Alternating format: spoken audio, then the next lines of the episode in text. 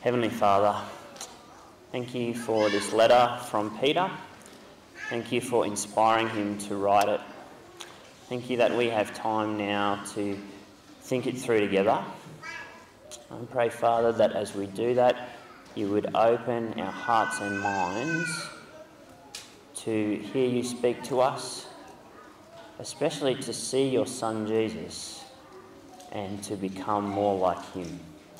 In his name we pray. Amen. So, uh, just lately, I've uh, been doing a bit of reading. Uh, particularly, I've been reading uh, Carl Trueman's latest book, Strange New World. Uh, it's an interesting read because it tells a story, the long story of how Western civilization has changed so much over the last 200 years especially the thinking on sexuality and gender. So, 200 years ago, right, your primary identity was actually defined by things outside of you. It was given to you uh, by who your family is, by your role in the village, by your nation, by your church. Over time, though, through uh, different philosophers, cultural movements, technological innovations, your identity, who you are, is now seen as something that each of us needs to find deep within ourselves.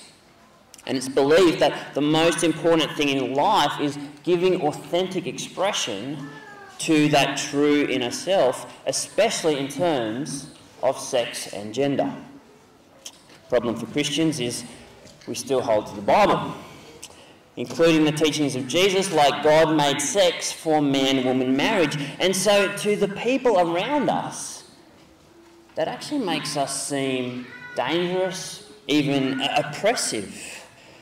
Uh, we're seen as haters who, who just want to stop others authentically expressing their true inner self in the most important areas of life, sex and gender. That's actually how Christians are perceived now in this strange new world. Does that resonate with you? If you follow Jesus, does the world around you feel strange? Trueman writes The world in which we now live is hostile to expression of our beliefs the era when Christians could disagree with the broader convictions of the secular world and yet still find themselves respected as decent members of society at large, is coming to an end. The truth is that many of us are even now living as strangers in a strange new world, which of course has practical consequences.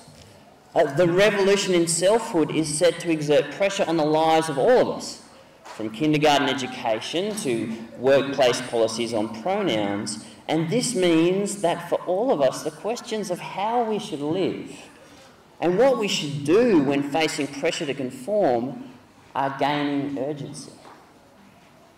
Are they questions for you? Do you wonder how you should live in this strange new world? What you should do when facing pressure to conform? That might be a new feeling for modern Western Christians facing suspicion, hostility, accusation from our society. But for the early Christians Peter was writing to, from the start, that's actually all they ever knew. Their pagan neighbours viewed them with suspicion and hostility. You see, at the time, society was actually bound together through pagan festivals, feasts, rituals, made people feel connected, feel like they could trust each other, and Christians wouldn't join in. They rejected these rituals for the, for the idolatry and sexual immorality. So Christians were actually deemed a dangerous threat to society, especially when they refused to worship the Roman emperor as a god then they really did look like they were trying to rebel. The Great Fire of Rome, uh, 64 AD, burns for nine days two thirds of the city is destroyed. People start to blame the Emperor Nero, so Nero shifts the blame onto who? Onto Christians, which is easy since Christians were loathed for their vices. Burning down the capital, yeah, that's exactly the kind of thing those filthy Christians would do, isn't it? Early Christians faced cultural hostility actually far greater than we do. And Peter writes to them here to say, okay, this is how you respond. If you're wondering what it looks like to faithfully follow Jesus despite cultural pressure, right here in 1 Peter 2, he actually tells you what to do. If you look at the structure of the passage, Peter, Peter gives uh, three principles to follow, uh, then how those principles play out under two different kinds of power, governments and bosses, and finally, the, the one person who's the paradigm we're meant to follow here. Unlike Peter, I'm actually not going to hold it back to the end like it's a big surprise. Spoiler alert, the one person we're meant to follow here is Jesus. So, what we're going to do is just work through each principle in verses 11 and 12. We'll see how each principle works out in practice and especially how we see that principle most clearly in what Jesus has already done for us. First principle is remember we're strangers and exiles in this world. If you follow Jesus, you can't think of yourself as, as a citizen of Rome or Australia or anywhere else so much as you are a citizen of heaven. That's where you really belong, with Jesus, your real Lord. So, Roman society might say, Come join our pagan rituals so you'll fit in. Australian society might say, Adopt our attitude to sex so you'll fit in. But remember, Christians aren't meant to fit in. We're meant to be strangers and exiles in this world. Notice verse 12 there. Peter doesn't say, if they slander you as evildoers. He says, when. If you follow Jesus, expect to never fit in.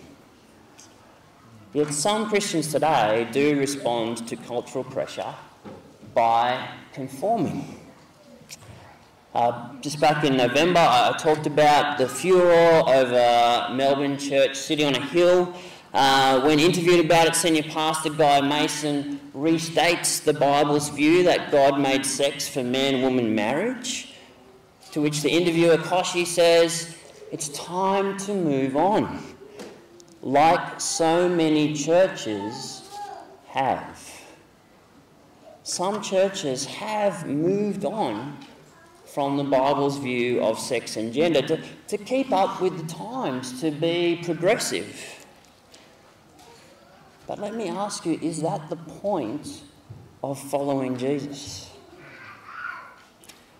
You could say it's actually not progressive to adopt the values of our society. You could say it's actually regressive in most cases, it's falling back to the sinful desires Jesus is meant to be saving us from.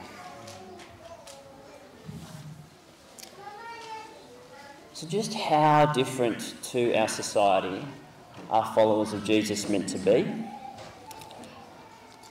As different as Jesus himself. The night before he died, Jesus prayed for his followers, saying, they are not of the world, just as I am not of the world.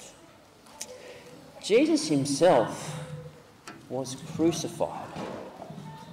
That's how much he didn't fit in this world. If we follow Jesus, we won't fit in this world either. when facing pressure to conform with the world, remember, followers of Jesus are meant to not fit in, just like Jesus himself. Remember, we're strangers and exiles. But the second principle is we actually can't do the exact opposite of conforming. We actually mustn't fight back. Now, a lot of Christians think we should actually, that we should engage in a culture war, a war of words, a battle of laws, uh, returning accusation for accusation, uh, meme for meme, law change for law change. But notice that is so not what Peter says here at all.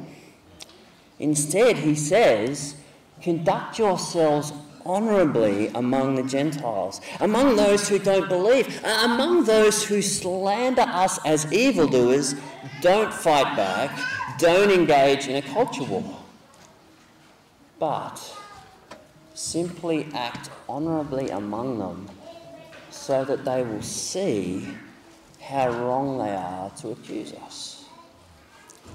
Actions speak louder than words. Love is actually our best defence. Peter says the same again, verse 15. Our defence that God wants us to make is doing good. Verse uh, 13 to 17, you see there in your Bibles, he, he applies that to worldly authorities, governments, institutions. As much as possible, we should do what they say and recognise as good.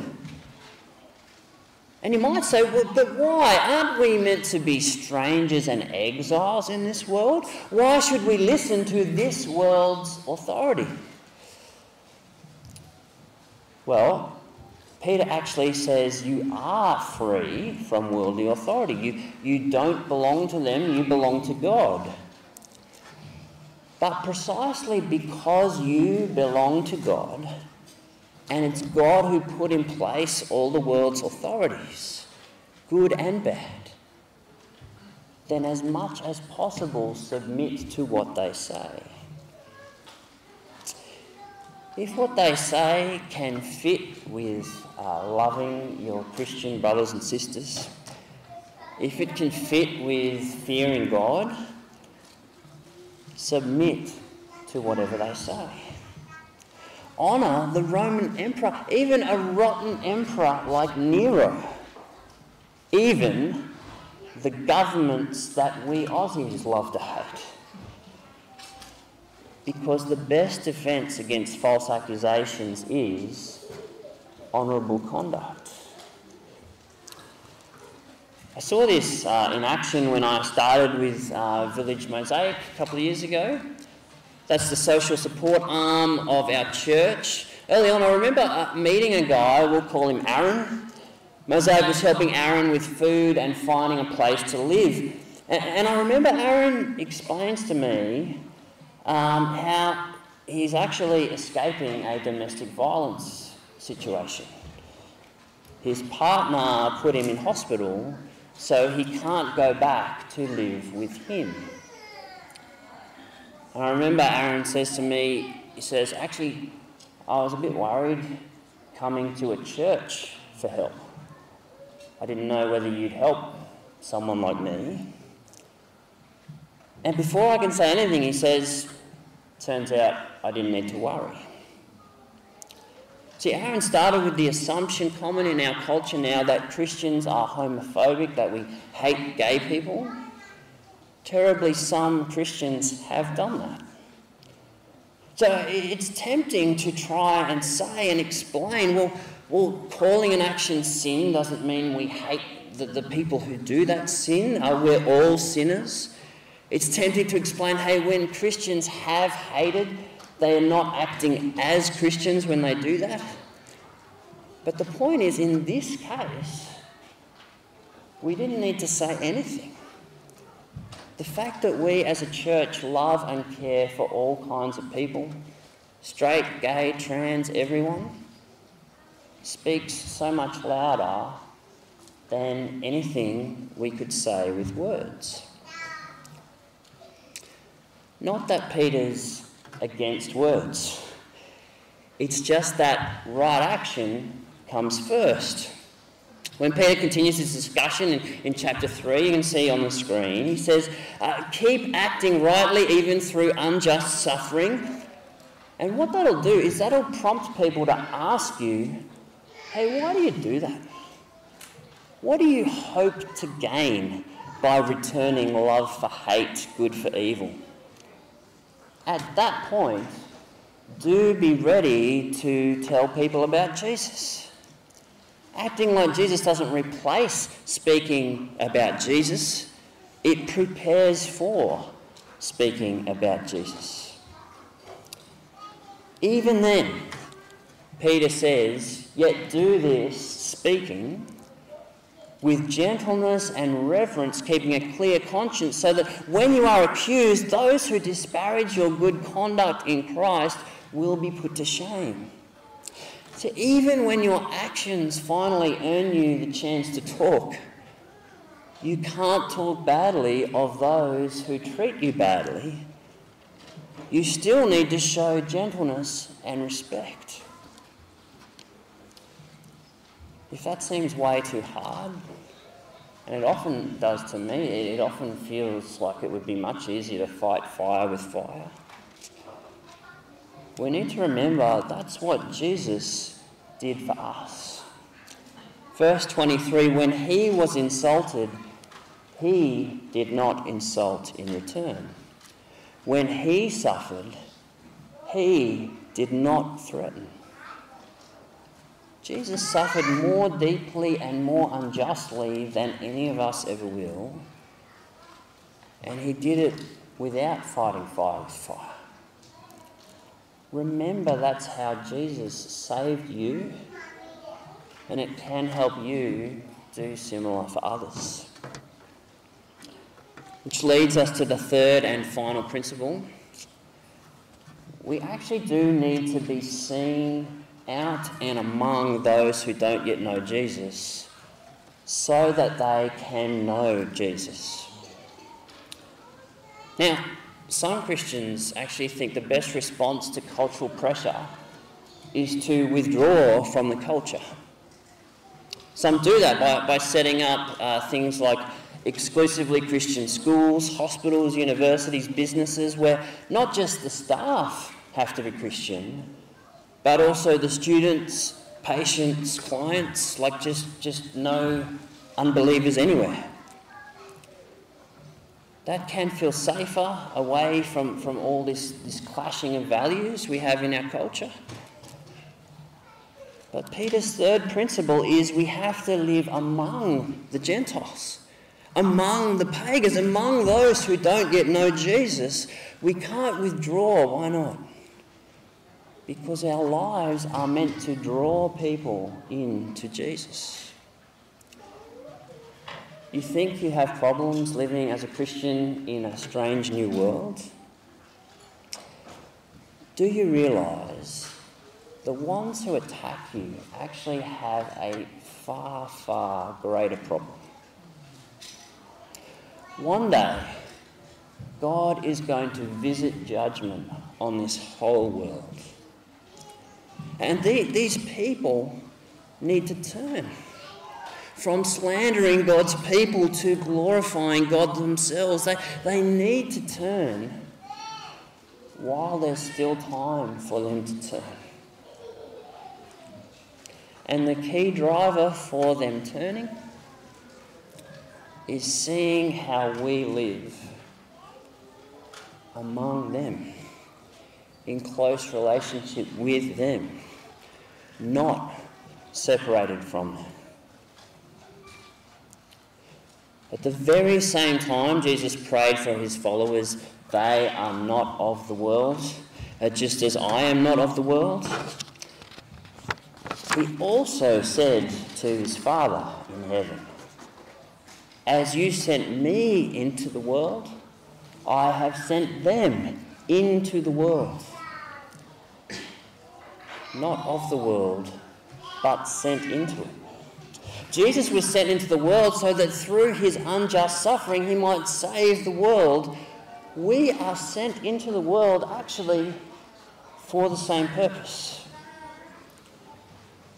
The unjust suffering of Jesus is how he took the punishment we deserve for our sins in his death on the cross so that we be forgiven, so that we be given new life with him. Our unjust suffering in the world, as we follow our Lord Jesus, will actually also help other people to be saved as they see our response of love and in that see Jesus which actually makes unjust suffering a privilege to be valued, not something to be avoided. See, for Christians, our true self is not what we find deep within ourselves. If we follow Jesus, our true self is that graciously given to us by Christ, the identity of Christ likeness. Authentic self expression for us is when we're living like Christ. And we're never more like Christ, we're never more our true selves than when we respond to unjust suffering with love for the sake of other people being saved. That's really the only way to make sense of what Peter says to slaves. I've said before on, on Ephesians 5 and 6 how, how slavery was this immovable reality in the ancient world. Christians were in no position to bring it to an end, they just had to work out how to face it. But that doesn't explain why Peter goes as far as he does here. He says it's actually a good thing, a gift of grace if a Christian slave experiences unjust treatment from their master and responds well. How can he say that? It's a gift of grace because responding well to unjust suffering, that's when you're most truly Christ like. When we're under cultural pressure to conform, we, we can't because we're strangers and exiles in this world. We can't fight back either because, because, uh, because our best defence is honourable conduct. And we can't withdraw because it's precisely when we suffer unjustly among those who don't yet believe that we actually draw them to salvation too, like Christ. Peter never says it'll be easy because it really, really won't be. But our model and motivation is always what Jesus himself has already done for you and me. Just because um, rainbow issues are increasingly prominent uh, at the moment, I want to give you just uh, one example of how Village Church has tried to handle one issue that, that came up. So a while ago, Village was one of a group of organisations collaborating on a, a big community event. Village was the only Christian organisation, the rest of the organisations were, were secular. But all the organisations want to benefit the community, so it's all going smoothly, working together, till suddenly it's not. Uh, one of the organisations updates the event website with really prominent links to explanations of rainbow ideology. The rationale is that rainbow people need to feel safe and included at the event. Now, of course, Village wants safety and inclusion for everyone, including rainbow people. But our reasons for wanting it are very different to what the website now says. We want safety and inclusion for everyone because whether we're straight, gay, trans, we're all made in God's image. We're all sinners in need of God's grace. But this website is now promoting different beliefs that we can't agree with as Christians. We explain the problem, but, but, but this other organisation won't budge, so what do we do? What would you do in that situation? In theory, we had a few options. We could just say it doesn't matter to, to try and fit in, but then we'd be conforming to the world's beliefs like we shouldn't as followers of Jesus.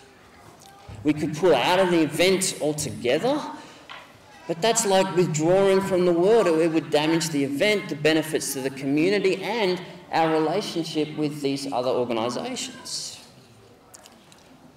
It's Sam of course, who realises the best thing to do, will withdraw the name of village from the event.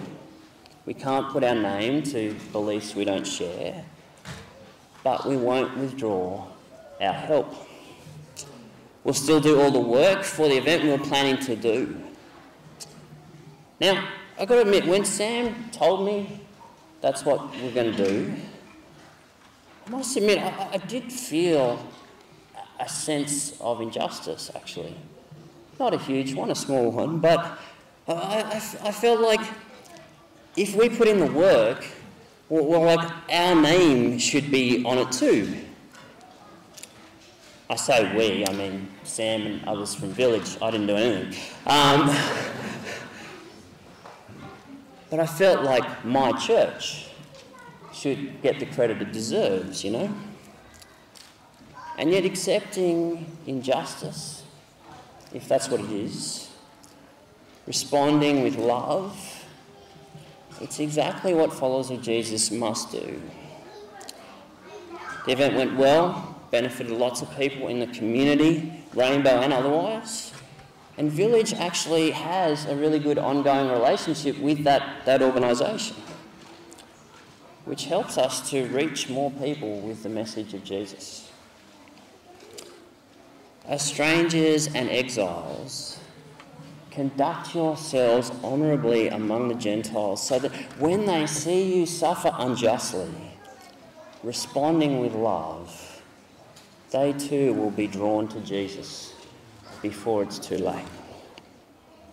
We can actually do that for others as a reflection of what Jesus has already done for us. Let's pray that we would do that.